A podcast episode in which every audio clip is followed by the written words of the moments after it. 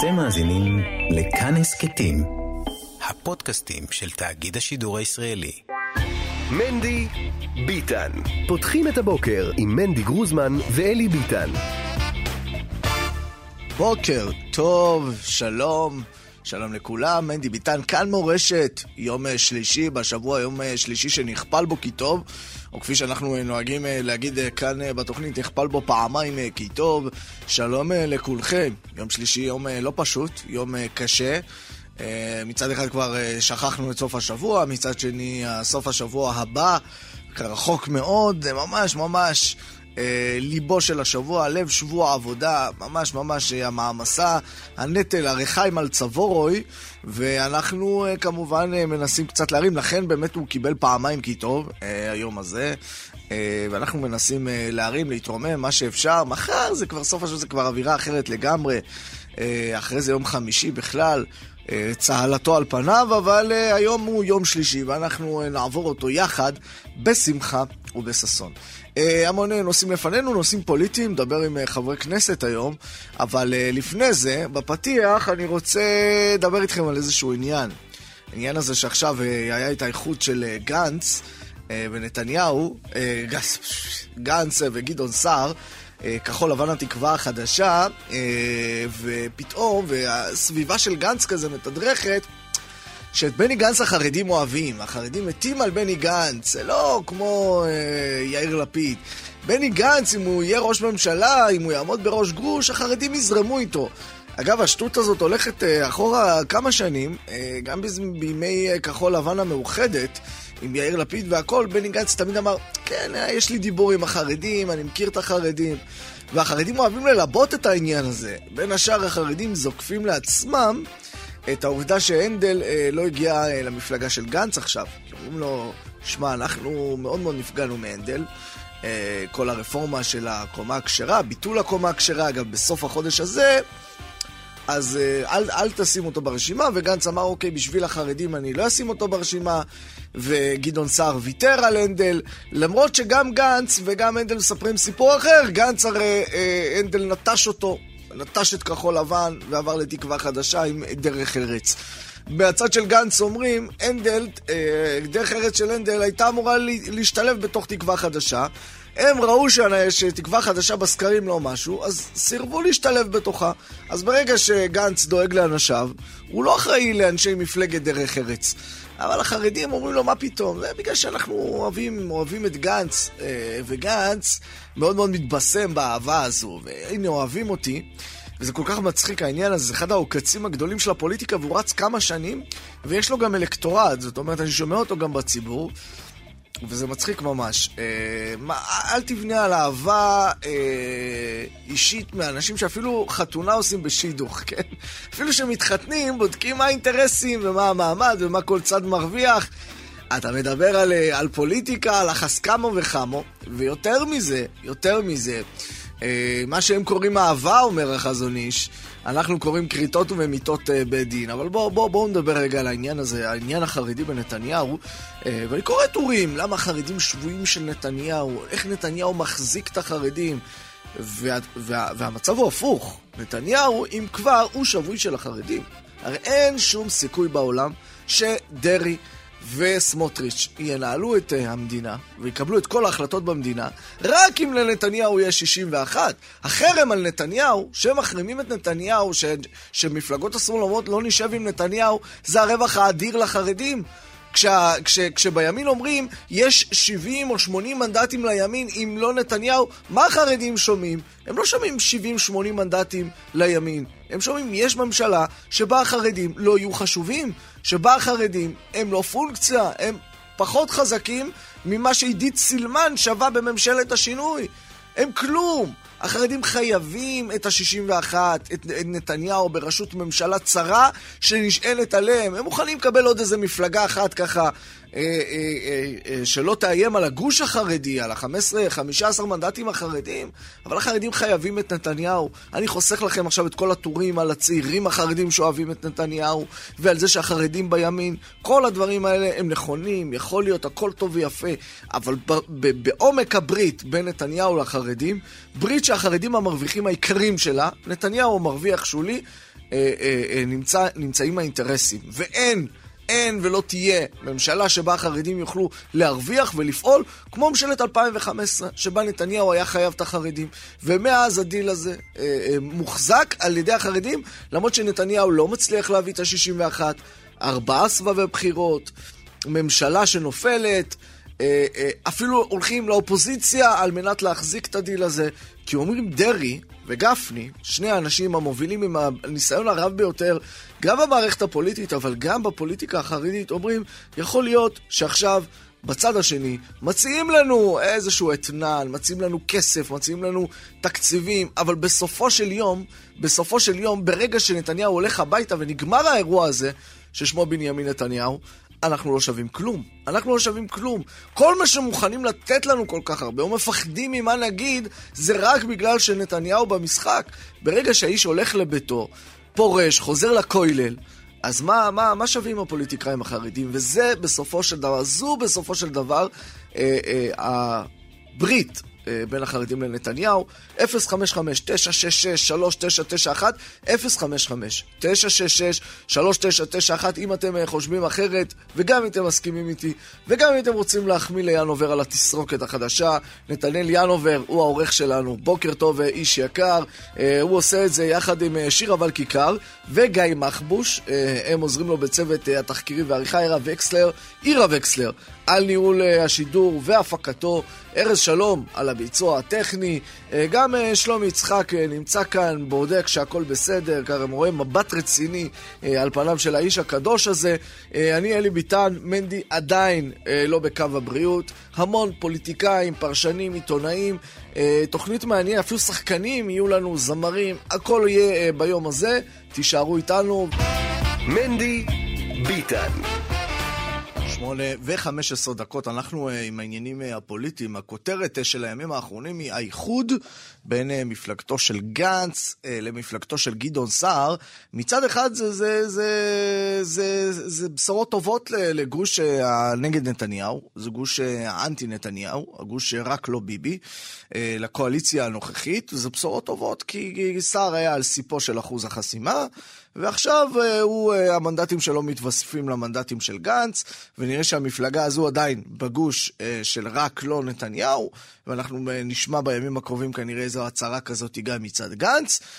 ומצד אחד גם גנץ מתרחק מאזורי השמאל, ויכול להיות שבוחרי שמאל מסוימים יחזרו אולי למפלגת העבודה, אולי למרץ, גם מפלגות שצריכות אם אנחנו מסתכלים על הסקרים של אתמול בערב, מפלגת העבודה עומדת על חמישה מנדטים, יכול להיות שהיא תמשיך ותדמם.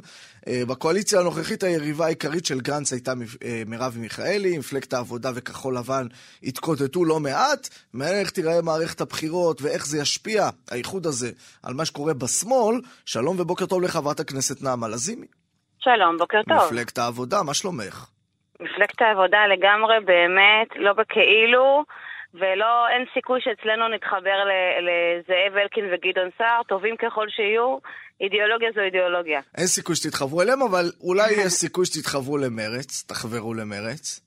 אני חושבת שבפעם האחרונה שעשינו את זה, כי אנחנו כן ניסינו את זה כבר, אה, השמאל כמעט אה, עבד. ובפעם האחרונה שלא עשינו את זה, אה, הצלחנו דווקא לגדול, לשמור על שתי המפלגות. אה, אני יודעת שיש רגע, הרבה... רגע, אני רוצה לשאול אותך, אני רוצה לשאול. אני רוצה לשאול. ולדמיין כאילו מרכז זה שמאל, לא, אבל אה, לא, זה לא ככה. אין לי כן. חלילה אינטרס שלא יהיה שמאל בישראל, אה, חברת הכנסת לזימי. אולי מרץ, אני יכול לבוא איתם חשבון, אבל אני רוצה, אני רוצה לשאול רגע. הרי הסיבה שבבחירות האחרונות מפלגת העבודה גדלה, והסיבה אגב לאמון אה, שמפלגת העבודה מקבלת ברחוב, זה לא השאלה באיזה קונסטלציה היא רצה. זה הנוכחות של חברת כנסת כמוך. זה אה, מרבי מיכאלי שזוכה לאמון גדול שהרבה שנים מפלגת העבודה לא נהנתה ממנו ברחוב. אז מה זה משנה אם תחברו? ותצילו עוד כמה מנדטים של מרץ. בפועל זה משנה. תראה, אני פוגשת ציבור כל הזמן, אתה יודע את זה גם. ואתמול באמת, אה, גם היה יום סיורים מפואר. קודם כל, לא היה אחד שלא אמר, אין ספק שמה שקרה עם גנץ וסער מבהיר מה, מה השוני בין מפלגה שורשית לבין מפלגת עבירה. דבר, דברים שלא יכולים לקרות אצלנו, כי פשוט זה חיבורים שלא לא אפשריים, לא כי האנשים הם לא טובים, אלא כי פשוט יש רעיונות ויש ערכים, ואי אפשר לסתור אותם באופן מלא ולהתחבר. ולגבי החיבור עם מרצ, אנשי מפלגת העבודה רוצים מפלגה שכובד המשקל שלה הוא האדם העובד, הוא הכלכלי-חברתי, הוא מדיני וגם ביטחוני, הוא, הוא דברים אחרים לגמרי ממה שחיבור כזה מציע. ו, וצריך להבין, יש מקום למפלגה כמו מרצ בחברה הישראלית, היא מפלגה קטנה תמיד הייתה, תמיד תהיה, אבל יש מקום למפלגת עבודה שהיא בסופו של דבר אלטרנטיבה רעיונית. אני גם מאמינה שלמרות הסקרים עכשיו, אנחנו עוד נגדל.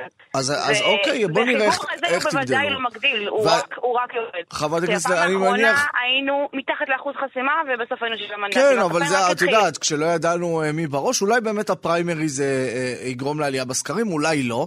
אבל בואי נדבר רגע, את אומרת, יש, יש עניין רעיוני, מפלגת העבודה יש לה אמירה רעיונית, ופירטת את האידיאולוגיה של מפלגת העבודה. אני גם את כובד המשקל הרעיוני. אבל אני חייב להגיד לך- כן, אני חייב להגיד- מפלגה היא מביאה עם משהו שהוא ברור, שהוא מובחן בה.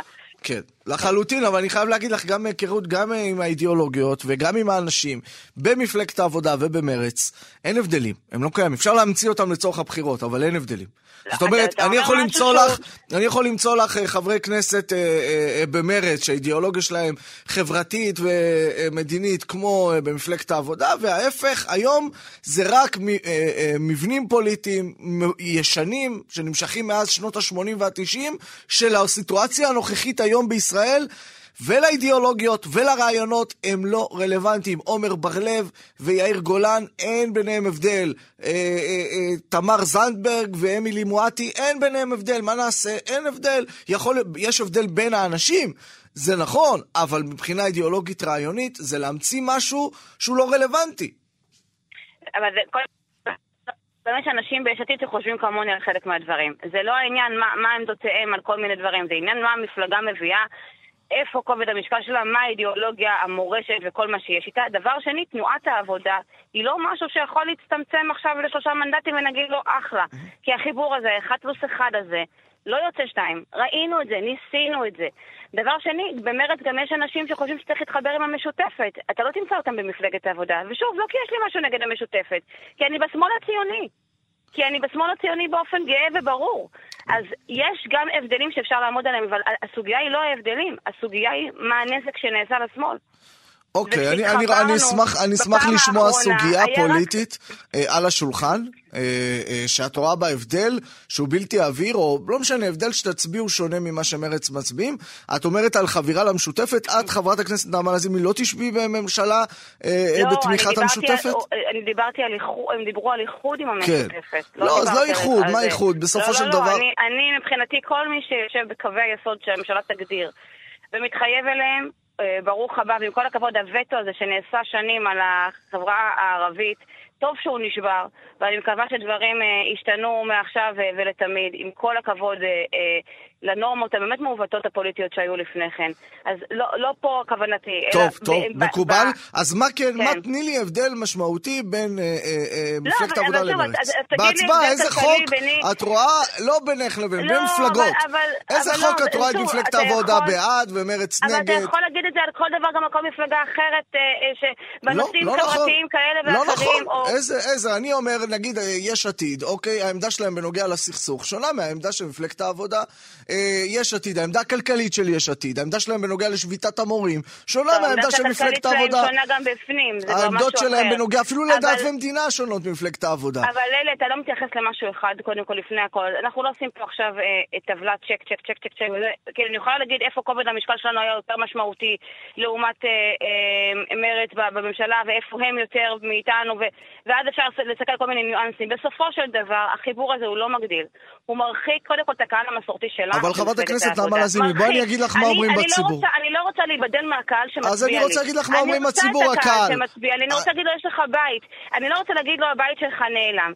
זה כאילו להגיד לנו, בגלל עניינים טכניים, של לשמור על גוש, של, אגב, זה אחריות של יאיר לפיד, לא אחריות של מפלגת העבודה, לשמור על אה, אה, גבולות הגזרה של הגוש. הוא ראש חברת המחנה הכנסת כרגע. נעמה לזימי, אני רוצה להגיד לך מה הציבור אומר, כן. אוקיי? מה הקהל? כי בוודאי. בין- בינתיים הטיעון שאת אומרת, שאני יכול ללכת איתו הלאה, זה להגיד, אוקיי, זה לא מגדיל אותנו. זה לא מגדיל אותנו.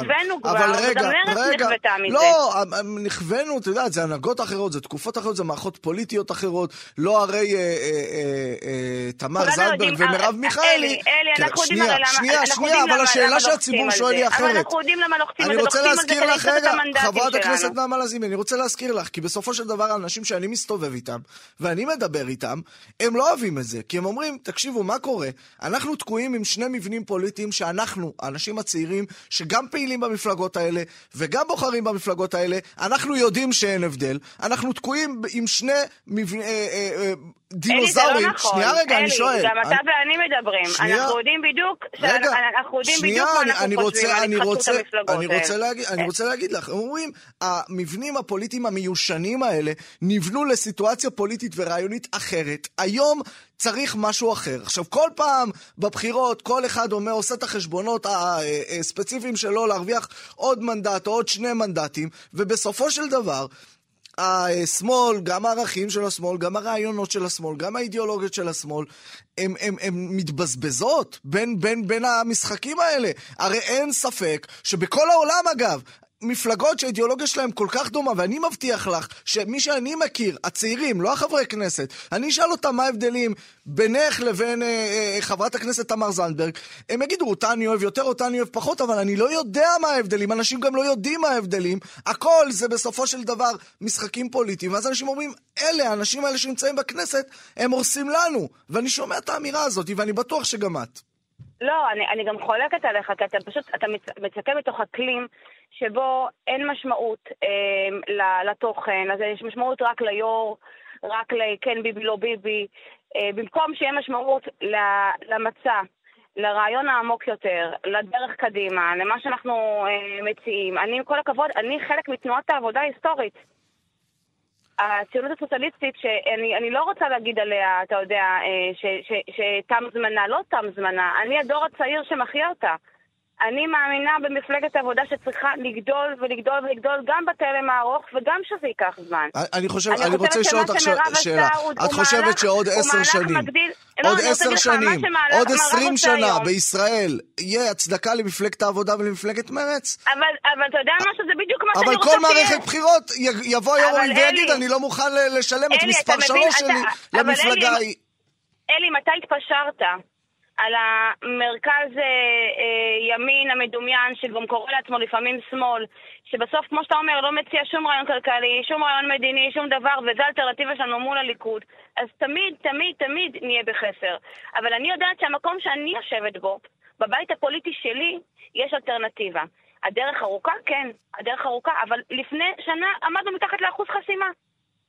אז בסדר, אני יודעת שזה נראה כרגע, אולי לצופים מהצד, משהו שהוא כאילו עוד עדיין רחוק מאוד. אבל אם לא נאמין, איך נשנה? לא, לא, להפך, להפך.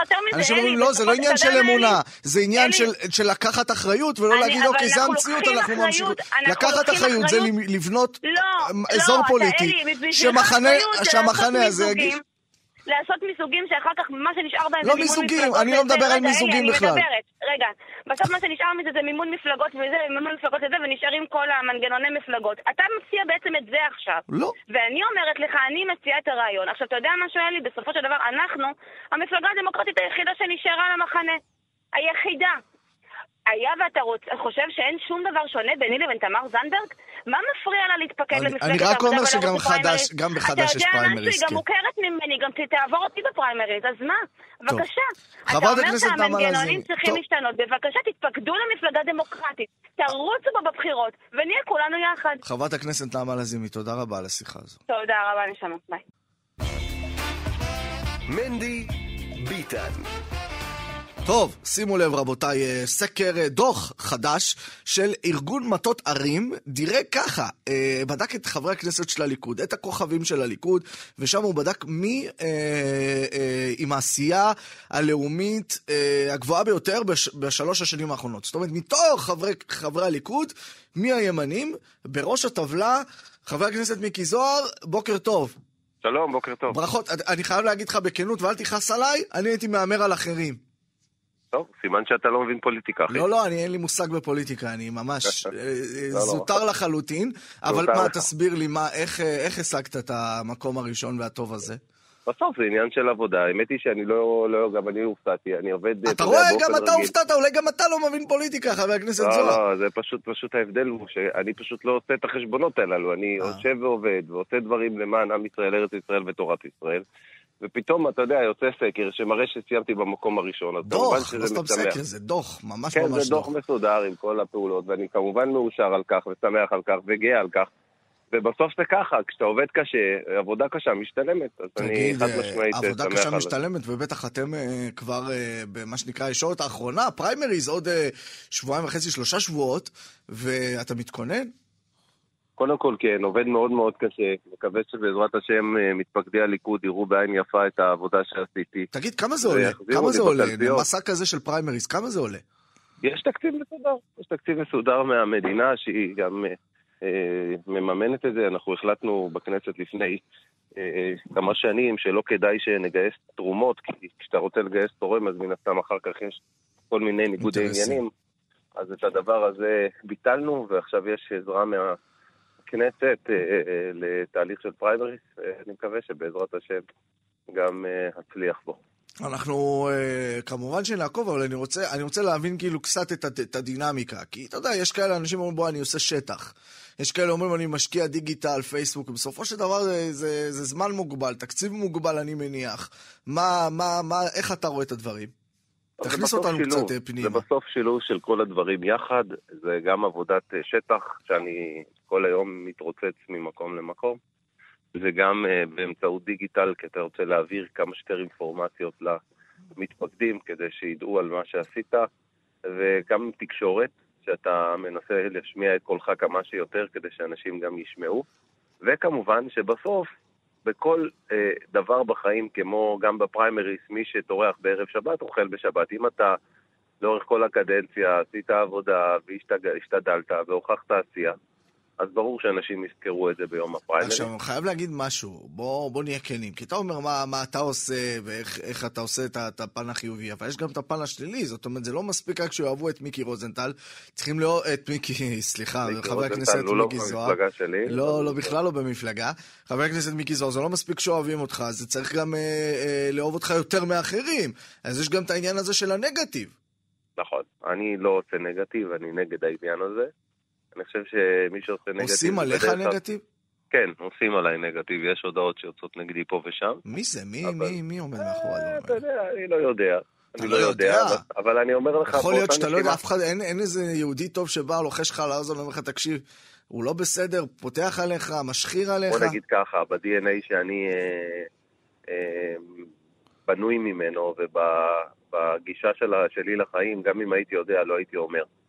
אני לא עושה שיימינג אה, לאנשים זה אחרים. לא ואני שיימינג, גם אבל לא- אתה יודע, חבר הכנסת אני מיקי לא- זוהר, אתה בן אדם שאנשים חוששים להתעסק איתו, כן? זה לא לא עכשיו. איזה חבר הכנסת שטייניץ, כולם חובטים בו וממשיכים הלאה. אה, אה, לא. מיקי זוהר, אף אחד לא רוצה להיכנס איתו, ועדיין אתה אומר, אנשים מעיזים. צריך להיות? ממש אמיץ. זה לא עניין של אומץ, זה עניין של אנשים שהם, לצערי הרב, לא יודעים להשיג קולות באופן חיובי, אז הם חושבים שאם הם יורידו ממישהו אחר, אז אולי זה יחזק אותם. אבל אני אגיד לך משהו, אני כן. גיליתי, אה, לשמחתי, שהשיטה הזאת ש, של, של מי שמפיץ אה, דברים שליליים כנגד אחרים, לא עובדת. היא שיטה שלא עובדת. זאת אומרת, האנשים לא מתרשמים מנגטיב. למה? כי תראה, הם יודעים שזה מוטה, הם יודעים תראה, שזה אנחנו- לא... אם אנחנו. מדברים על הליכוד, הליכוד מלכת הנגטיב בשדה הפוליטי הכללי.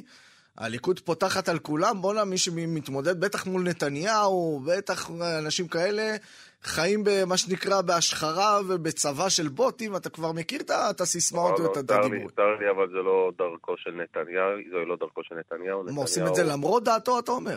נתניהו לא. עושה את זה, נתניהו לא, לא פועל באופן הזה. אנחנו יודעים לתקוף יריב פוליטי, יודעים להבהיר את העמדות שלנו, וגם בהרבה מאוד מקרים לשכנע, אבל אנחנו לא יורדים נמוך. זו לא השיטה שלנו, זו לא הדרך שלנו. טוב, בוא, בוא, בוא נדבר רגע, הרי מיקי זוהר זה גם מיקי זוהר בליכוד חבר כנסת, אבל אתה גם אחד מהאנשים שמנהיגי הליכוד. היום אתה אחד ממנהיגי הליכוד, ויש לך את הראייה הכוללת של המפלגה. יש אנשים שאתה חושש שיצליחו בפריימריז, שאתה לא רוצה לרוץ איתם כתף לכתף? אתה אומר, בואנה, אני את זה לבוחר שלי, לחוג בית שלי, קשה לי להעביר? מה, אני חד משמעית אומר לך שכל מי שהוא היום חבר סיעת הליכוד, זה אדם שהוא טוב, ואני כן רוצה לראות אותו בכנסת הבאה, ללא יוצא מן את הכלל. כל חברי הכנסת? את כל מי שהוא היום חבר סיעת הליכוד, וגם אנשים שנפלטו לצערי בכנסת הקודמת בגלל שקיבלנו פחות מנדטים. אלו אנשים טובים שהייתי רוצה לראות בסיעת ליכוד אה, אה, חדשה בכנסת. אבל לצערנו, כמו שאתה יודע, וגם לפי החלטת ועדת החוקה, לא מעט יצטרכו אה, להיפלט, וזה עצוב לי. אני חושב שהסיעה שלנו הייתה סיעה נהדרת בכנסת האחרונה, שגם עשתה עבודה נהדרת. ממש אה, יחד, כתף אל כתף. שמע, זה, זה נלחמנו מדהים. זה מדהים שאתה אומר, גם אם זה. לא נכון, זה מדהים שאתה אומר את זה. זה מה שאני חושב. אז אני רוצה לקחת אותך לשותפים וחברים מעבר לליכוד. ידיעות אחרונות, סוף השבוע, כותרת ראשית גפני, נותן רעיון, דברים שהוא אומר כבר כמה שבועות קודם לכן, והרבה חרדים אחרים מיהדות התורה אומרים, אם נתניהו לא מביא את ה-61 בפעם החמישית, אנחנו אה, מפיידים את העניין הזה של נתניהו. הם מאחורי הקלעים הם אומרים דברים הרבה יותר חריפים ממה שהם אומרים בריאיון לידיעות אחרונות. הם כבר לא רוצים את נתניהו. מה, מה אתה מרגיש עם זה? אני חושב שזה לא תורם לרצון האמיתי שלנו וגם לסיכוי הגדול שלנו להשיג 61 מנדטים בבחירות הקרובות.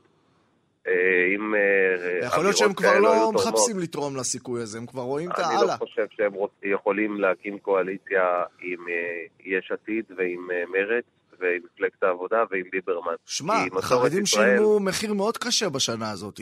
מה, מחיר יש ש... מחיר. שאף אחד אחר לא שילם. אני אוקיי? אשאל אותך, תלך לכל אדם חרדי ותגיד לו, תשמע, יש לך שתי אפשרויות.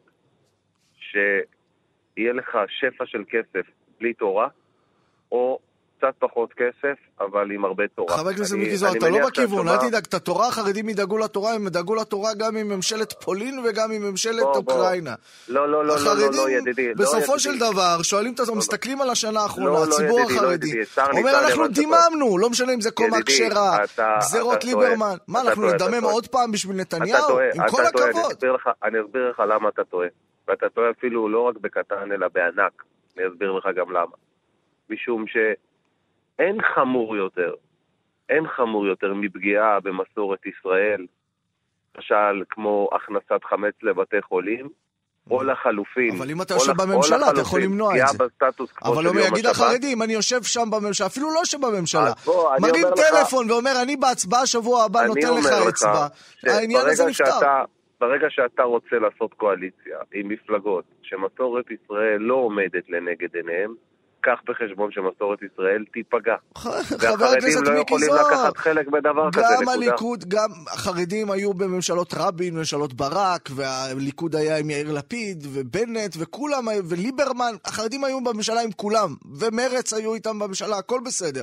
בסופו של דבר זה פוליטיקה. החרדים אומרים, השנה הזאת אנחנו דיממנו.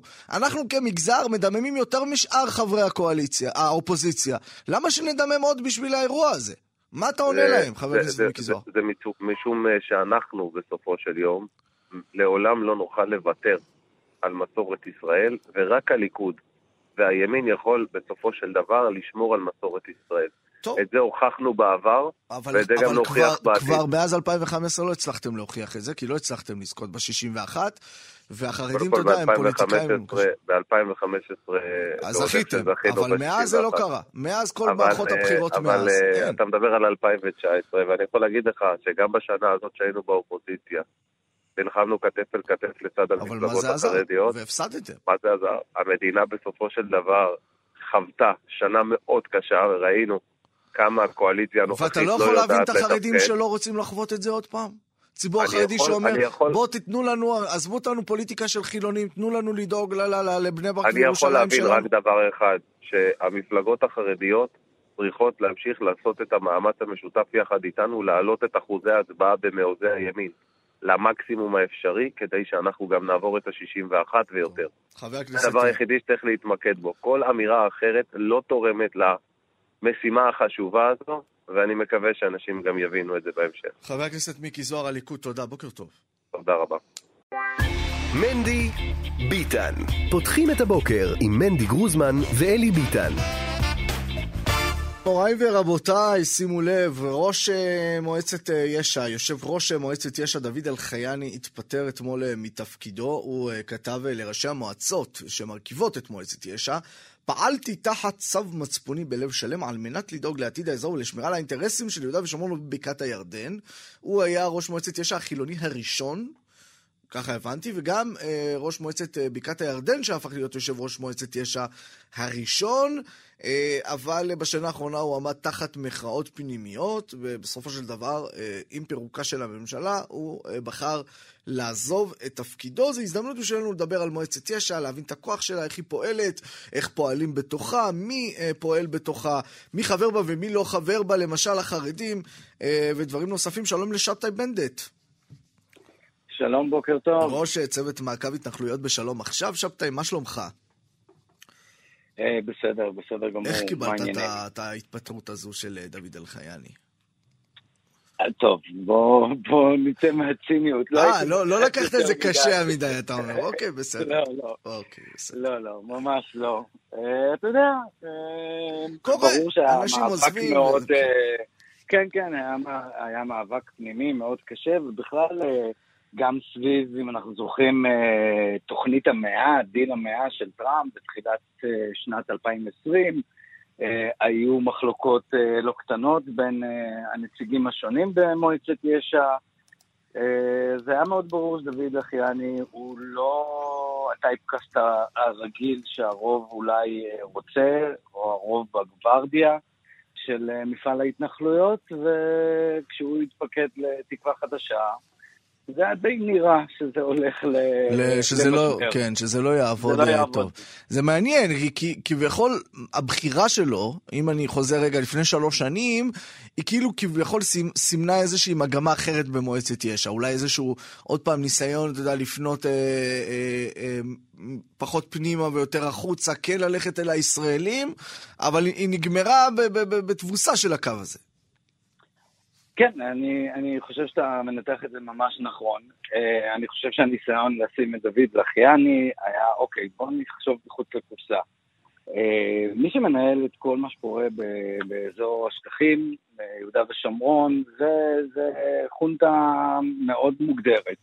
וזה הציבור הדתי-לאומי המאוד אידיאולוגי, uh, אבל כשאנחנו נכנסים לפרטים, אז מבחינת האוכלוסייה היא מאוד מגוונת. אה, כמעט חצי מהמתנחלים הם אה, בכלל לא דתיים, וחצי מהדתיים הם פחות או יותר חרדים. זאת אומרת, זה לא מקשה אחת בשום זאת אומרת, אתה אומר, בסופו של דבר מדובר פה על קבוצה קטנה, אה, הקבוצה הקטנה מבין המתנחלים, שהיא מאז ומעולם שולטת במועצת יש"ע וגם בכל הקו הזה שמובילות כן, המועצות. הם, הם היו הרוב מנקודת ההתחלה, הם אלה שהביאו את האידיאולוגיה המאוד ארדקור, המאוד חדה וברורה. אה, וכמובן שב-20 שנה האחרונות, ואפילו יותר, הייתה מגמה כל הזמן ליחצן החוצה ולחבר את הציבור הישראלי. אז אה, אחד הפיקים זה היה, אוקיי, בואו נשים מישהו לא דתי, כי יש טייפקאסט מתנחלי שנתפס לפעמים שלילי על אוטומט, אני לא חושב שזה בכלל נכון בשנים האחרונות, אבל בעבר בוודאי. אז אדם ללא כיפה, לא אדם דתי, כאילו, וואלה, זה יכול להיות שיחוק מאוד uh, טוב. אה, אבל כשמגיע נקודת מחלוקת, אז בסוף האידיאולוגיה גוברת. האידיאולוגיה גוברת ו... ששולט אה, לא מוכן לקבל... ואתה אומר, אתה אומר זה יכול להיות שיחוק מאוד טוב, זה יכול מאוד מאוד לעבוד אה, בחברה הישראלית. מה, מה אותה קבוצה שמנהלת את העניינים, שתכף נדבר עליה, אבל מה היא רוצה להשיג מהחברה הישראלית, או, או, או בדעת הקהל? מה, מה המטרות שהם כביכול שואפים אליהן? אוקיי, אז מהבחינה הזאת, תראה, כל מפעל ההתנחלויות, המגמה שלו, זאת אומרת של הראשים ושל מי שעומד מאחורי הקלעים ובפרונט, לא משנה, זה בגדול לעשות שני מהלכים. מהלך ראשון זה לקבע את ההתיישבות ביהודה ושומרון ולהגיע למצב שזה יהיה בלתי הפיך. אממה, ההתנתקות נתנה מכה מאוד מאוד מאוד קשה.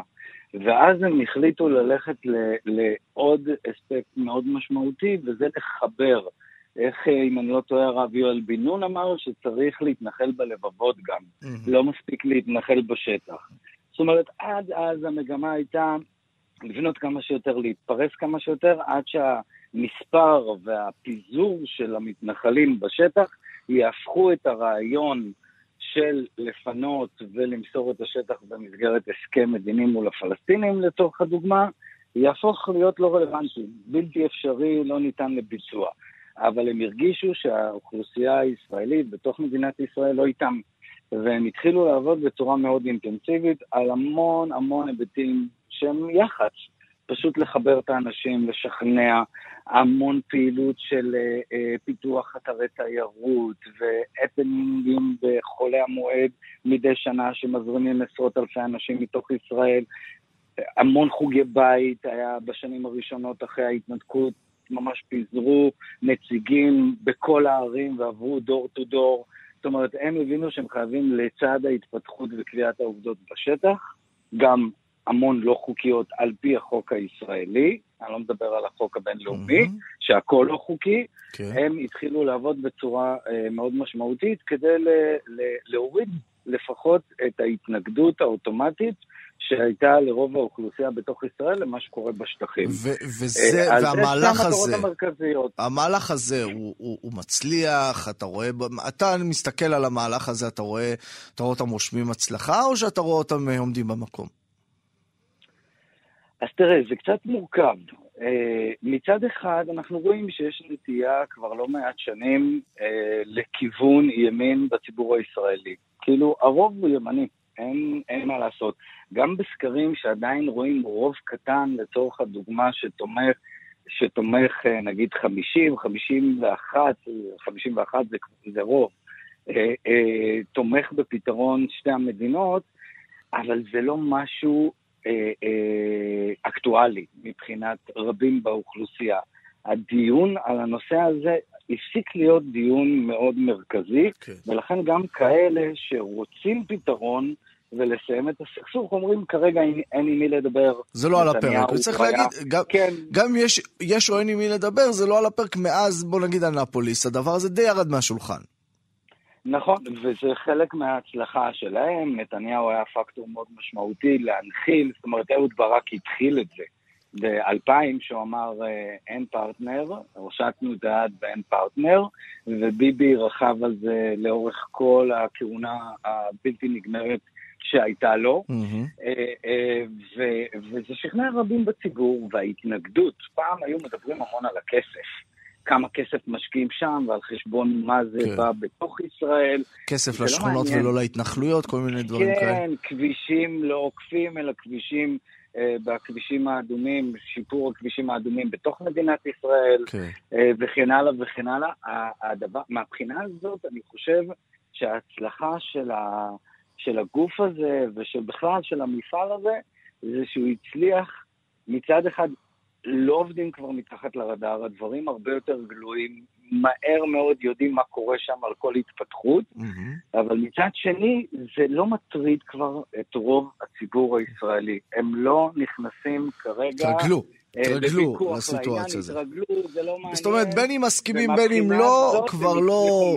כן. עכשיו אני רוצה לדבר על החונטה הזאת, אוקיי? אותה אה, קבוצה, שאתה יודע, זה אה, בעצם בעצם אותה קבוצה, לפני שהייתה זו ששולטת במועצת יש, הייתה, קראנו לה גוש אמונים, והיא בעצם דור המייסדים, יש כאלה שקוראים לה, והיא בעצם בעצם הקבוצה האידיאולוגית שבתוך הציונות הדתית, שמרכז חייה זה ההתנחלות מעבר לקו הירוק. דבר איתי קצת עליהם. מי האנשים האלה היום? אז תראה, בדור החדש של אה, אה, ראשי מועצת יש"ע, זאת אומרת, קודם כל מועצת יש"ע מורכבת מכל ראשי הרשויות. אה, למעט החרדים. שנמצאים בשטחים. למעט החרדים. למעט החרדים, וגם לא אלה שגרים למשל בירושלים או ברמת הגולן, זה לא שטחים מבחינת מועצת יש"ע. כן, כן, כן, אני מדבר על שטחי יהודה ושומרון, אה, נכון מאוד. אה, אני חייב להגיד שגם אה, ההתנחלויות בבקעת הירדן, לא מההתחלה היו בפנים. היה בידול מאוד ברור, כי בתפיסה גם של אנשים שגרו שם ועדיין אולי גרים, אבל פעם התפיסה הייתה, אנחנו שייכים בכלל למפא"י, תנועת ההתיישבות הלגיטימית. ברור, ברור. בקעת הירדן זה רצועת ביטחון. את הבנקינים קטנים, מה השאלה, כן. נכון, נכון, והם לא רצו את החיבור הזה אה, עם אמנה ועם מועצת יש"ע.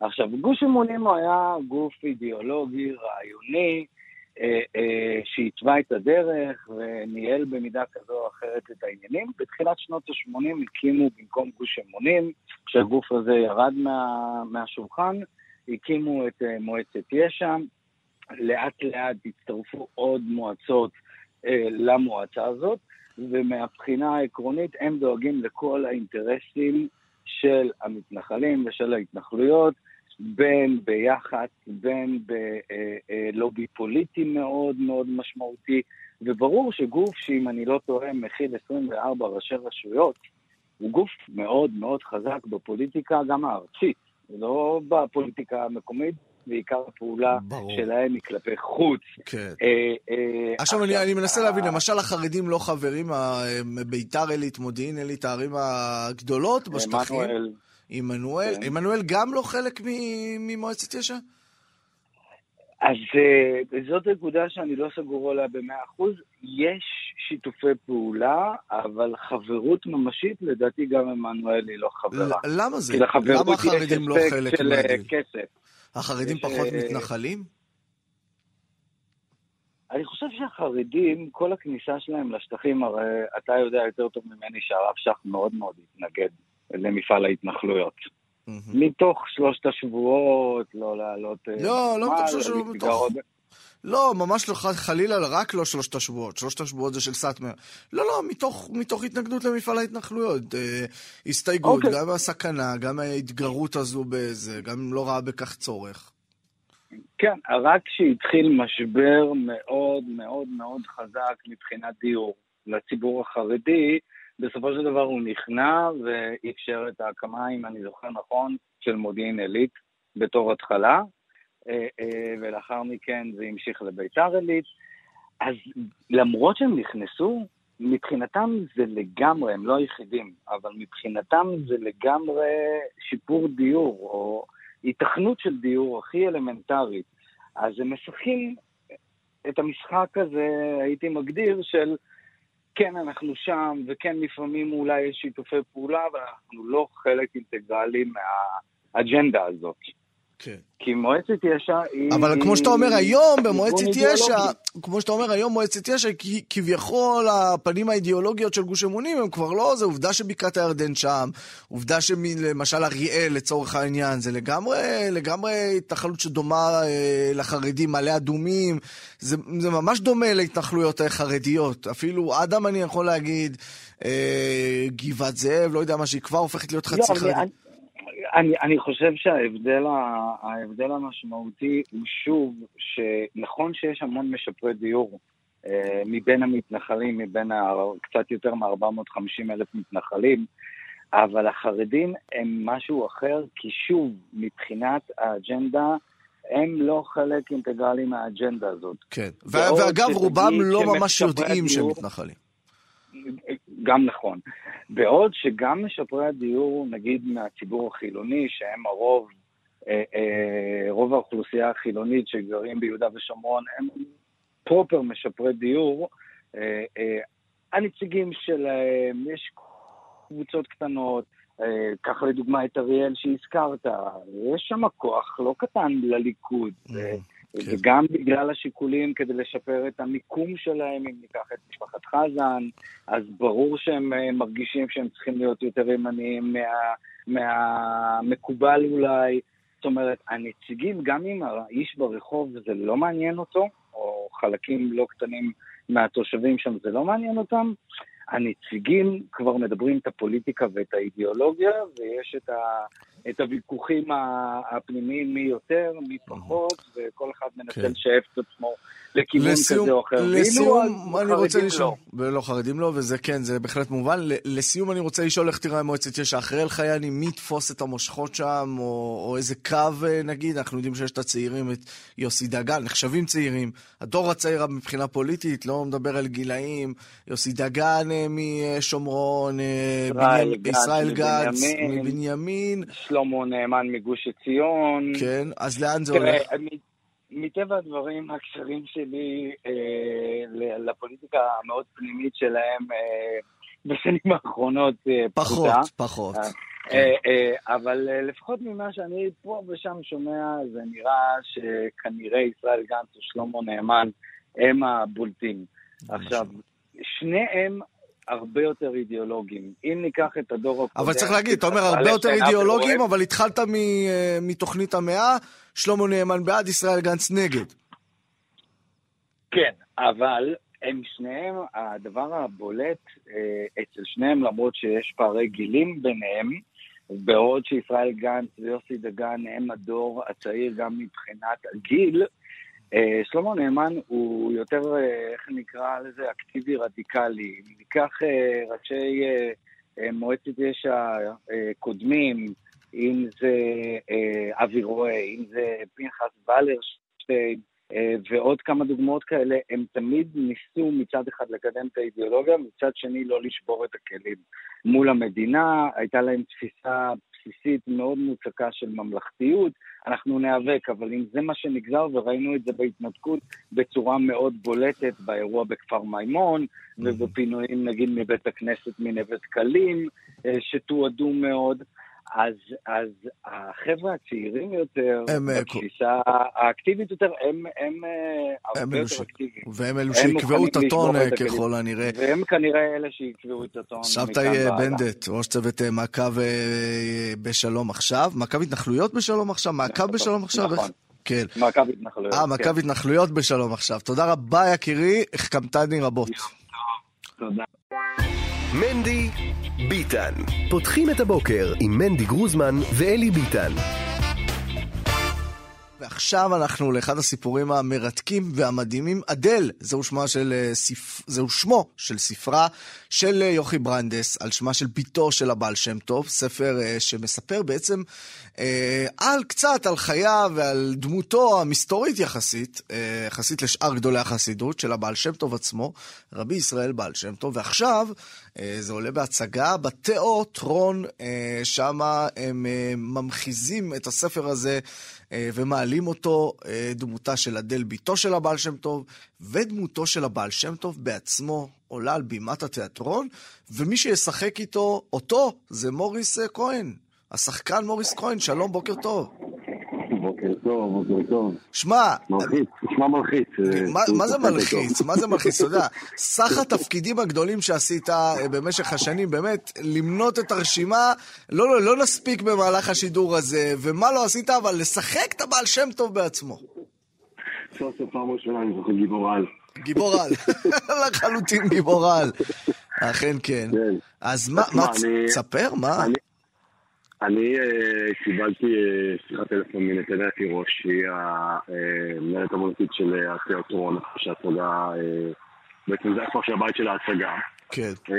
ושלחה לי, אמרה לי שעושים הצגה על הדלת, בספר של אחי ברנדס, ושהיא רוצה לעשות את הבעל שם טוב. וקודם כל זה, זה, זה תפס אותי בתקופה של מאוד מאוד חסרה בחיים, המון המון דברים. אשתי הייתה בהיריון, נולד לנו תינוק, והכל ביחד, ועבודה, ואני אומר, אוקיי, זה תיאטרון פרינג, זה מעמד, זה בירושלים, זה מלא עבודה, מלא הכבדה, מלא הפרעות בדרך, מה שנקרא. וזה לא עזב אותי, כי לא הייתה ברירה, כאילו איכשהו זה נדחה טיפה, ואחר כך עוד פעם חזרו אליי עם זה, וזה היה כאילו, יש תפקידים לפעמים שאתה צריך לעשות אותם. כאילו, וזה, וזה הרגשתי שזה אחד מהתפקידים, זה היה המון המון... אה, אה, כן, לא, כן, לא, מסתדר, מסתדר, בסופו של דבר כשהחלטנו ללכת על זה, אנחנו הולכים על זה, וזה כבר, אנחנו בחודשיים של חזרות. וזה מרתק, וזה חומר אה, שאני... אדיר. זה, אתה יודע, זה אה, כאילו כל הנשמה של תנועת החסידות באיש הזה. אתה יודע, אתה שיחקת, צריך להגיד, תפקידים גם של רבנים על המסך, גם של תלמידי חכמים, של חרדים. זה לא זר לך אה, העולם הזה, השפה הזו, אפילו המשחק, הדמות הזו, אני זוכר אותך כרב למשל בסדרה הנערים, אה, ותפקידים נוספים, אבל הבעל שם טוב זה ליגה אחרת. איך בכלל אפשר אה, להיכנס לדמות כזו? תשמע, אה, גם לפעמים כשאני משחק, אני אומר, אה, בתור שחקן אתה לא, לא יכול עכשיו לשחק רוצח. איזושהי דמות בזיכרונות שלנו שהיא עכשיו... אה, נראית בצורה כזאת עם הזיכרונות שלי שאני יודע איך, איך, איך נראה, איך אני תופס רוצח בעיניי. אין רוצח, קיים במוריס רוצח, קיים במוריס את הבעל שם טוב, את התכונות לא בצורה מפותחת כמו שהייתה אצל הבעל שם טוב. אז פשוט דרך הטקסטים, דרך המחזה שכתבו, אה, אתה מנסה למצוא את הבעל שם טוב בתוך, עצמך. אני חושב שאחד הדברים הכי בולטים באמת ש- שהיה אצל הבעל שם, זה מה שאני מתחיל להבין תוך כדי, אתה יודע, זה, האיש הזה שעשה שינוי, שינוי, שהחליט לא ללכת עם הזרם. משהו שהוא אה, פתאום קם וצועק, המלך הוא עירום. מישהו שפתאום, אתה יודע, סוג של מהפכן לתקופה ההיא. ואני חושב שכל אחד מאיתנו קם איזשהו מהפכן קטן, ויש לי את הרצון למרוד ולעשות משהו שהוא אחר. אז במקום הזה התחברתי לבעל שם טוב, המקום הזה של... אה, הייתי עושה המון שינויים ממה שקורה היום בעולם, למרות שהכל טוב אומרים, אין רע יורד מלמעלה, ככה אומרים, נכון? אבל מה אתה מרגיש בחיים במציאות של... היית משנה איזה כמה דברים, שיש איזה שהם טעויות בעולמו של הקדוש ברוך הוא, אבל אין טעויות, אבל אה, אתה יודע, היינו רוצים לקחת את המושכות לידיים. בעל שם טוב, אה, אני חושב שביחידות שלו הוא הצליח אה, אה, לסחוף אחריו המון תלמידים ולעשות באמת איזשהו שינוי בכל היהדות, בתפיסה אתה, אתה. מחובר לחסידות, לעולם הזה של החסידות, לשפה הזו הפנימית של החסידות? כי נכון, קריאת המרד הזו שאתה מדבר עליה, וה, והדבר הזה שזה זה משהו מאוד מאוד אנושי, זה חלק. אבל יש גם את השפה הפנימית הזאת של החסידות. אני יודע שאתה מחובר, אני יודע שאתה מכיר, אבל בכל זאת, הבעל שם טוב זה, זה, כבר, זה כבר קפיצה. תראה, אני, אני תלמיד של, של הרב שיינברגר ושל הרב יובל אשרו, והרב יובל אשרו לו סדרה של אה, שיעורים שנקראת אל הבדולח, שמבוססת בעצם על התורה של הבעל שם טוב, על המאמר המרות, שאין שום דבר בחוץ, וכל דבר שקורה במציאות היא אה, אה, פנימית ש, של העולם שלי. אז גם לאורך המחזה אנחנו מוצאים המון המון נקודות כאלה שביחד עם אה, אה, נתנאלה הצלחנו להביא בטקסטים אה, כמה שיותר את ה... לעשות אה, ברמיזות את התורה שלו, את הדרך שלו, מה שהוא האמין, של, של אין שום דבר בחוץ. כל מה שקורה בחוץ זה מציאות שנמצאת בתוך, בתוכי, כאילו. ואיך שאני שופט את המציאות זה המקום שאני נמצא בו.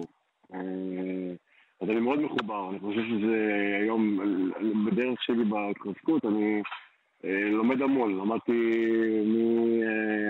מדברים שכאילו לא של, שלא, הכל, כאילו הכל, הכל, הכל, נחשפתי להכל, לכל התורות. אה, והיום אני נמצא בנקודה שבאמת הפנימיות, החסידות, המקום הזה של, של, אה, של הבעל שם טוב, יותר מתמיד, אני חושב שזה מיד הדור שלנו. אה, כיוונו לשם כנראה. כי אנחנו צריכים להתחיל לקחת אחריות על החיים שלנו, כל. אחד ואחד, ולהפסיק להשמיד את הסביבה. תגיד, אה, אתה מדבר, אה, אתה מדבר עם הרבנים על, על המשחק, על המשחק הזה? אתה מדבר איתם, הרבנים, החברים. אה, חרדים? אה, מה אתם מדברים? אני לפני שעשיתי הצגה, אתה יודע, שאתה מתייעץ איתו, התקשרתי לרב שיינברגר, אמרתי לו, תשמע, יש הצגה, שצריכים על הבעל שם טוב. אה, אה, למה לעשות? שאל אותי, אמר, יש לך משהו יותר טוב לעשות? אמרתי לו, לא, זה שתעשה. טוב, משחק זו זה- תשובה מדהימה. מוריס? מוריס, אתה כן, אנחנו קצת מתקשים בקו, כן. אז אה, רק תגיד לנו מתי אה, ההצגה עולה, ואנחנו אה, נודה לך. ההצגה עולה ב-26, 27 במוזיאון עין יעל בירושלים, וההצגה הולכת להיות תחת כיפת השמיים. אה, מתווך אבל יוצא דופן של סיפור, שנרקם במחוזות הטבעיים, כבעל שם טוב, אה, המון הסיפורים שלו זה היער, זה בטבע, אז אה, זה לא אוקראינה, אבל עדיין אה, זה יהיה פה בעין יעל, ונתנאל תירוש ונדב סטה כתבו, נתנאל באמת, ויש אה, שחקנים, חברים טובים שמפקדים איתי, יעל שרייבר, נופל לוינגר, שיר שנר, אייל חזן, ליאור שמש, והפקה של הדוד סבון, חברתי אלטרון, ו-27, תודה. יעל. מוריס, אה, מוריס כהן, אה, מי שמגלם את דמותו של הבעל שם טוב, רבי ישראל בעל שם טוב, בהצגה אה, אדל, תודה רבה לך, בוקר טוב. תודה רבה לכם, שיהיה לכם בוקר טוב, בשורות בוקר טובות. נהדר. מנדי ביטן. חדשות האוכל הכשר עם uh, הפרסרס שלנו, אלי אלמן ויוסי אטינגר, מנהלי קונצרן דטילישס, קונצרן האוכל הכשר דטילישס, בפייסבוק, באינסטגרם, בטוויטר, בכל מקום. שלום ובוקר טוב לשניכם. בוקר טוב, בוקר טוב. מה שלומכם, אחים אה, יקרים? שלומנו נהדר, מקווים שגם שלומכם ושלום המאזינים. בטח, בטח. אנחנו, אנחנו רוצים לפתוח במשהו שבעיניי הוא ה- הדבר הכי מרגש בכל שנות עיסוקנו הרבות בתחום, הדבר הכי מרגש שנחשפנו אליו. וואה, כן. דבר אה, אליי. על החייל בראל חדריה שמואלי. כולנו שמענו. אה, נהרג, נפל במילוי תפקידו. אה, לאחרונה, בשנת 21, לפני שנה בערך. אני חושב שלא מעט אנשים התחברו לזכרו. אה, אחים שלו, אחותו ועוד אח, הקימו בר לזכרו, בר שנקרא בראל, איך לא, אה, לזכרו, להנצחתו של אה, בראל ש... שנהרג בגבול עזה באוגוסט האחרון. אתמול אחותו החליטה. לספר על זה, אצלנו בקבוצה, אצלנו בדטילישס, היא העלתה פוסט שאני אשמח פשוט להקריא אותו, כי, כי באמת היא כותבת מדם ליבה ו... ובכל מילה נוספת מיותרת, אני חושב. אני הילה שמואלי, אני חדשה כאן. לאחרונה הקמתי ביחד עם אחי את בר בראל, לזכרו והנצחתו של אחינו היקר בראל חדריה שמואלי, שנהרג בגבול עזה באוגוסט האחרון. בעבר אני ואחי עסקנו בתחום האירועים, ולאחר האסון הגדול שנפל עלינו, לא היינו מסוגלים להמשיך להפיק אירועים משמחים לאנשים, היינו עצובים. ההחלטה לפתוח את בראל התקבלה כשבחרנו בחיים. בחרנו לחיות כפי שבראל היה רוצה שנחיה. שנמשיך להגשים את החלומות שלנו. הבראל מחיה את בראל באיזשהו אופן, ממשיך אותו ונותן לנו כוח להמשיך. בבראל קולינריה עכשווית ואווירה ישראלית שמחה, והכי חשוב, הבראל כשר. הבראל נמצא בראשון לציון, ברחוב רוטשילד 111, והיא חותמת, אשמח לראותכם. ואני חושב שאנחנו גם מאוד מאוד נשמח אה, ללכת לשם ולחזק, זה לא סתם, אתה יודע, תמיד יוצאים ליהנות, יוצאים לבלות. אם אפשר גם שזה יהיה ככה חלק ממורשת של אה, חייל שנפל במילוי תפקידו, זה, זה מה שנקרא שניים במכה אחת, גם ליהנות וגם אה, להוקיר את זכרו של החייל. אה, אנחנו קוראים לכולם ללכת ולחזק, אנחנו גם מתכוונים לעשות את זה בקרוב. ראשון לציון, רוטשילד 111. טוב, יפה. נגעת לנו באיזה נים. אפשר לעבור על התגובות, התגובות הן אה, לא, מרגשות לא פחות, אני, אני חייב לציין, אתה יודע, אה, הביטוי בחרת בחיים הוא מוכר לכולנו, כן? אבל כשזה קורה אצל מישהו שמשקף את התהליך, אז אתה בכלל מעריך אותו עוד יותר, ואפילו קצת מקנא בו, כמובן שלא נדע מצרות אף אחד חס ושלום. אז אה, איך אומרים, אפשר לשמוח ולהמשיך בחיים, להסתכל על העבר שהיה ועל ההספקים שעשו. אז אני מצטרף למה שיוסי קרא, אנחנו נבוא ונשמח שם באמת לזכרו, וגם כן להנציח את החיים הלאה קדימה. טוב, נהדר אה, ונחמד מאוד. מגישי, מג, מגישי מנדי ביטן אה, מוזמנים. מוזמנים. לפתוח שולחן עמנו בעזרת השם בקרוב. סגור? ומתי שתגידו אנחנו באים. יאללה, מתייצבים. בואו נשמע מה עוד. טוב, יוסי, אתה רוצה לספר להם על המקום החדש בתל אביב? כן, כן. אתה כבר תקשיבו, שומר את זה, אה, אתה שומר את זה בבטן כבר הרבה זמן, יאללה, הגיע הזמן. זהו, זה ככה היה תחת אה, איפול, אה, ועכשיו הותר לספר, מקום חדש שנפתח בתל אביב. זו חבורה כל כך מקצוענית, שהם פשוט לא הסכימו ש, שאף אחד ידבר על זה, ובטח לא אנחנו, אה, כי הם פחדו מהסתערות המונית, ולכן למרות שהמקום רץ כבר מעל חודש, זה ככה מתחת לרדאר, הם רצו לראות שהכל רץ כמו שצריך. זה, מי שפתח את המקום זו קבוצה מאוד חזקה, שיש להם כבר כמה עסקים בתל אביב, יש להם עסק שנקרא TYO, מסעדה לא כשרה, מאוד מצליחה. אה, והם פתחו מסעדה כשרה, פעם ראשונה בקבוצה, אה, היא נקראת מנרה, היא נמצאת במלון שרתון בתל אביב, מסעדה חלבית. אין הרבה חלביות כשרות מאוד מאוד טובות במרכז, יש, אה, אנחנו מכירים אה, מסעדה שסיפרנו עליה פה, זה אסריה במלון קמפינסקי, מהמם. אז עכשיו ככה חוברת לה באותו אזור וגם בבית מלון, אה, עוד אה, מישהי, עוד מסעדה, גם כן חלבית, מסעדת שף מאוד מאוד טובה, מאוד מאוד מיוחדת, אה, ממש ככה מסעדה עילית, אה, חלבית, דגים, אוכל מאוד מאוד מיוחד, מאוד מוקפד, אה, טבון ענק ש- שמכינים בו כל מיני אה, דברים, אה, מנות דגים מיוחדות, מנות פסטה מאוד מאוד מיוחדות, אה, ירקות בכל מיני וריאציות. אה, שלא בטוח שנתקלנו בהם, קינוחים כמובן שאפשר לעשות בחלבי בלי שום מגבלה. אז אה, באמת באמת אה, בשורה קולינרית חדשה שככה מצטרפת להרבה הרבה הרבה בשורות שסיפרנו עליהן בזמן האחרון. באמת אה, אנחנו רואים גל פתיחות מטורף, בין אם זה פתיחות של מסעדות חדשות, בין אם זה מסעדות שלא היו כשרות והופכות לכשרות. אז הגל הזה ממשיך במלוא עוזו ואנחנו תקווה שהוא רק אה, ימשיך ויתחזק ויתעצם. נהדר. אלי, מה, כל החדשות על של יוסי היום? לא, לא, יש לי גם חדשות. אה, יש לך גם, אה, שלי, כן. כן. האמת, אני בדיוק לוקח את ההמשך של יוסי, והוא סיפר על המ- על המסעדה החדשה, היא נמצאת במלון שרתון בתל אביב. דרך אגב, לוחשים לנו באוזן שעתידה להיפתח שם מסעדה בשרית נוספת. אה, שף המלון זה יהודה עמר, שהוא שף מוכר ואהוב, השתתף בתוכניות ריאליטי, זכה בהן. אז אה, הוא מפעיל, הוא בעצם שף המלון, והמסעדה היא יושבת במלון, אבל היא נפרדת. ולכן היא חלבית. והוא הולך לפתוח מסעדה בשרית, אבל זה... אולי, אולי אה, נחכה כמה ימים שנקבל את העדכונים המדויקים, אבל זה ככה לוחשים לנו באוזן. וממלון אה, בתל אביב נעבור למלון בירושלים. שימו לב, יש לנו באמת אה, כבר תופעה שהם מכירים הרבה, הרבה שנים, שמסעדות נחשבות יושבות בתוך מלון. דיברנו על זה למה, יש בזה גם כן את העוגן הכלכלי ואת התיירים שבאים והאורחים של המלון. אבל בכל אופן אנחנו מצליחים, אנחנו ליהנות ממסעדות עילית וטובות כשהן יושבות במלון. ואחד המלונות המפתיעים ביותר, שעושים עבודה נהדרת, זה מלון ענבל בירושלים, דיברנו עליו כמה פעמים, שם נמצאת מסעדת 02. 02 זה מסעדה שכבר שלוש, שלוש שנים נראה לי קיימת, אה, והיא עושה עבודה נהדרת, יש שם שף מדהים, אה, נורמן, שפשוט כל פעם מפתיע מחדש. בכלל המלון הוא כל כך קולינרי ועם פנים לקהל הכשר.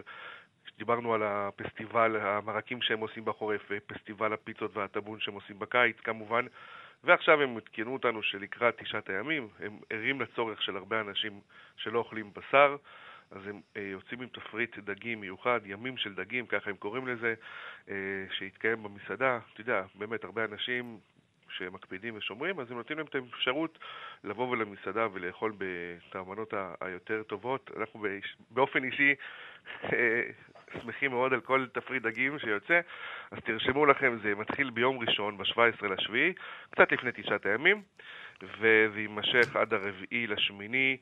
אה, שם במלון אה, ענבל בירושלים, 02. המסעדה היא כשרה, כשרה, כשרה בכשרות רבנות, אבל אה, ענייני השמיטה שם הם שמיטה לחומרה, שזה דבר מעניין. אמנם זה לא מהדרין, אבל ההקפדה על הירקות היא שמיטה לחומרה, שזה ממש נראה לי אולי המסעדה היחידה שאני מכיר, אולי בודדות ממש, עם רבנות, לא מהדרין, ויש להם שמיטה לחומרה. מדהים. אז אה, תרשמו לכם, הראש- 17 לשביעי עד הרביעי לשמיני, תפריט דגים, וכמו שמלון ענבל ומסעדת 02 יודעים לעשות, זה הולך להיות מדהים. לדעתי, אגב, בנתניה ככה זה. זאת אומרת, גם מסעדות הרבנות, רוב המסעדות הרבנות שהן לא מהדרין, הן גם שמיטה לחומרה. זה וגם, מעניין. אה, כן. בנתניה דווקא? כן, זה תלוי בעמדה ההלכתית של אה, הרב שנותן את הכשרות.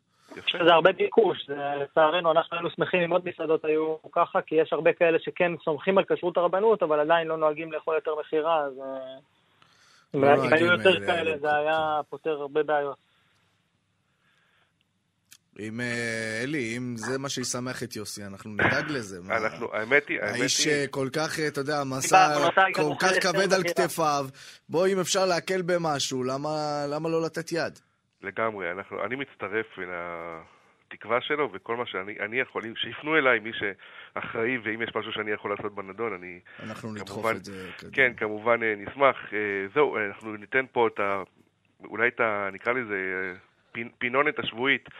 יש עכשיו בירושלים, השאלה אם באמת יהיה אפשר להגיע עם כל החסימות כבישים, אבל אתם זוכרים, יש פסטיבל אוטו אוכל שנמצא ביולי-אוגוסט עם המון דברים טובים, אז בגיא בן הינום, אה, באמת, יש אה, מסעדות כל כך טובות. הם התחילו שבוע שעבר, הייתה הצלחה אדירה. אחד הדברים החדשים שהם עשו השנה, שמזמינים מראש, ופשוט לא צריך לעמוד בתור, וזה מדהים. ויש אה, אנשים עפו על זה, נהנו ממש. אז אה, שוב, כל המקומות הכשרים, גם השבוע יש כמעט את אותן מסעדות, אני אחזור עליהן בשנייה אחת. כן.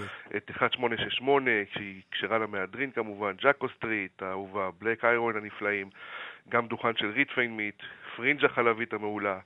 אה, זהו, יש שם עוד כמה שהם לא כשרים, אבל זה הכשרות. כמובן, הבר, הבר משקאות כשר ובית קפה כשר. אז uh, תיקחו לכם, זה, זה קורה בימי שלישי, רביעי וחמישי בירושלים. כל סוף שבוע, uh, פסטיבל אוכל ממש כיפי, אוכל uh, טעים, מנות שף, uh, במחיר הוגן וטוב, עד 40 שקלים כמדומני. וצאו לבלות, כמו שאומרים. יוסי, אייטם לסיום? מה זה? אייטם שלך לסיום? עוד איזה שורה, עוד איזה עניין, עוד איזה רעיון? יש דברים שעדיין לא הותרו לפרסום, אנחנו נשמור אותם בפינה הבאה, אבל תדע. לך שבזה הרגע, אני רק חייב להגיד, אני, אני, אני מתכתב עם, עם, עם שף מאוד יקר ואהוב, אחד הגדולים והמתוקים שיש, אה, שאנחנו ככה באיזשהו תהליך מאוד מעניין, הוא כותב לי, בשעה 11 אם יסתדר לך תתקשר ונדבר, אז את, לפינה...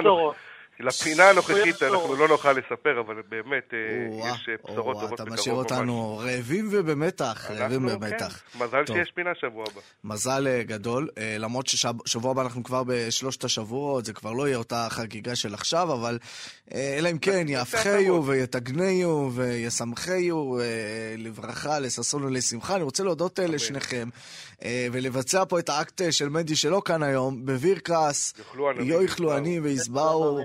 אה, אמן ואמן, תודה רבה לשניכם. אלי אטינגר, תודה, תודה. אלי אלמן ויוסי אטינגר, אה, מגישי אה, החדשות האוכל הכשר, הפרסרס, שמנהלים את קונצרן דאטילישס בכל הפלטפורמות ובאתר ייעודי לשם כך. תודה רבה לכם, בוקר טוב. אתם מאזינים לכאן הסכתים, הפודקאסטים של תאגיד השידור הישראלי.